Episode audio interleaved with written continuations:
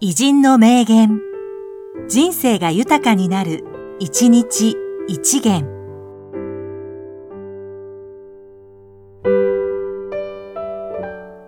6月17日、宿沢博明、ラグビー選手。銀行が必要ないと言えば、ラグビーにかける覚悟はある。ただ、両方やっていないと価値がないんじゃないかと思う。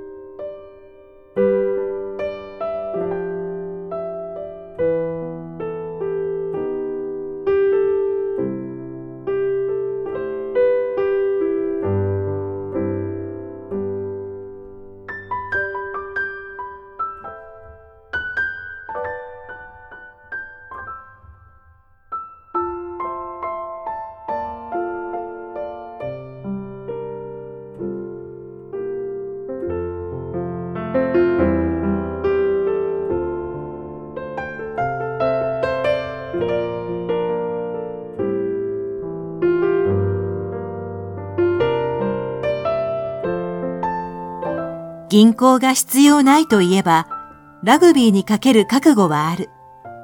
ただ、両方やっていないと価値がないんじゃないかと思う。